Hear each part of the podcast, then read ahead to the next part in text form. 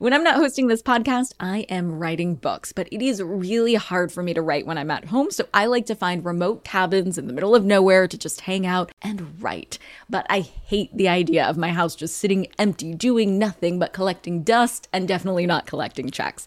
And that's why I'm an Airbnb host. It's one of my all time favorite side hustles. Other popular side hustles are awesome too, don't get me wrong, but they often involve big startup costs. By hosting your space, you're monetizing what you already have access to. It doesn't get easier than that. And if you're new to the side hustle game and you're anxious about getting started, don't worry because you're not in this alone. Airbnb makes it super easy to host. I mean, if I could do it, you could do it. And your home might be worth a lot more than you think. Find out how much at airbnb.com/host.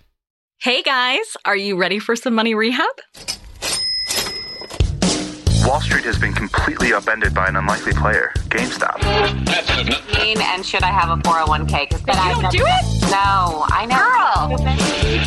You think the whole world revolves around you and your money? Well, it doesn't. charge for wasting our time. I will take a check like a old school check. You recognize her from anchoring on CNN, CNBC, and Bloomberg. The only financial expert you don't need a dictionary to understand. Nicole Lapin.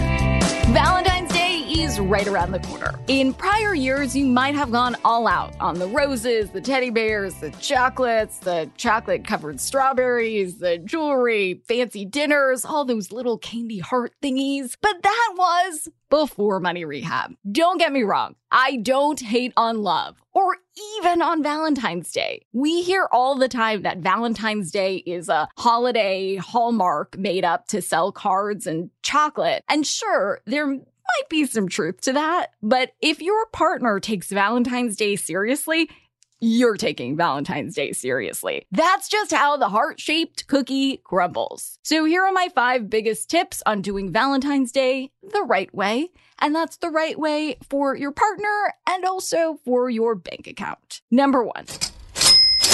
Start a tradition. Instead of going to a typical romantic, candlelit, whatever, whatever dinner, why don't you perhaps start a tradition that you and your partner can do every year on Valentine's Day? The point here is to find something meaningful and cost effective. Once those two criteria are met, the world is your oyster. You could have a picnic in the spot where you first met. You could make Valentine's Day a no social media day where instead of scrolling, you're spending undistracted time together. You could volunteer for an organization you and your partner believe in. You get the idea. Make it something you two can do together and look forward to every year, and that is priceless. Number two, chocolate is amazing, but so is your significant other taking something off your to do list. Has your partner been putting off returning some online shopping orders? Put your shoes on and maybe normal pants on and head over to UPS for them. Is your partner the cook in your house? Well, then step in and channel your inner Gordon Ramsay. The best part, you can do something super meaningful without spending a dime. Number three, skip it. I'll say it again. I don't hate love. I feel like I have to keep saying that on this show because sometimes it really feels otherwise. But what's better for your spending plan than to spend zero dollars and skip Valentine's Day altogether? But here's the important part. You and your partner have to agree on this game plan beforehand. Otherwise, I don't care who you are, you will be in the doghouse. So first, ask your bae, hey, is Valentine's Day important to you?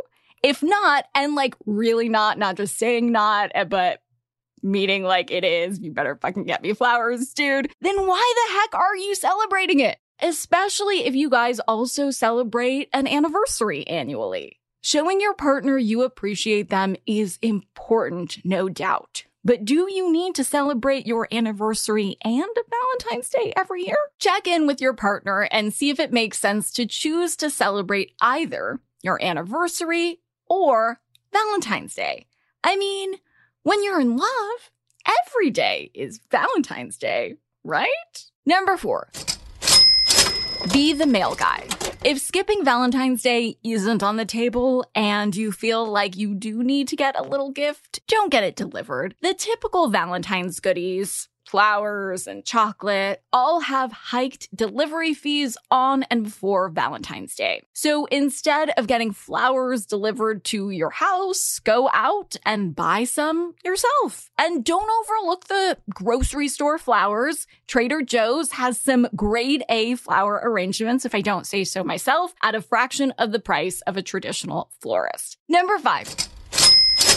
Contribute to your joint retirement fund. As you know from your money rehab, you need to be making consistent contributions to your retirement fund. And cash for Valentine's Day spending should not be taking away from what you would be allocating toward your end game. So instead of getting each other candy that you'll devour in a day, or let's be real, maybe 10 minutes, take whatever money you were planning on spending for Valentine's Day and put it into your loving retirement accounts. That might sound like a major snooze fest, but remember the symbolism here. You're investing in your future together.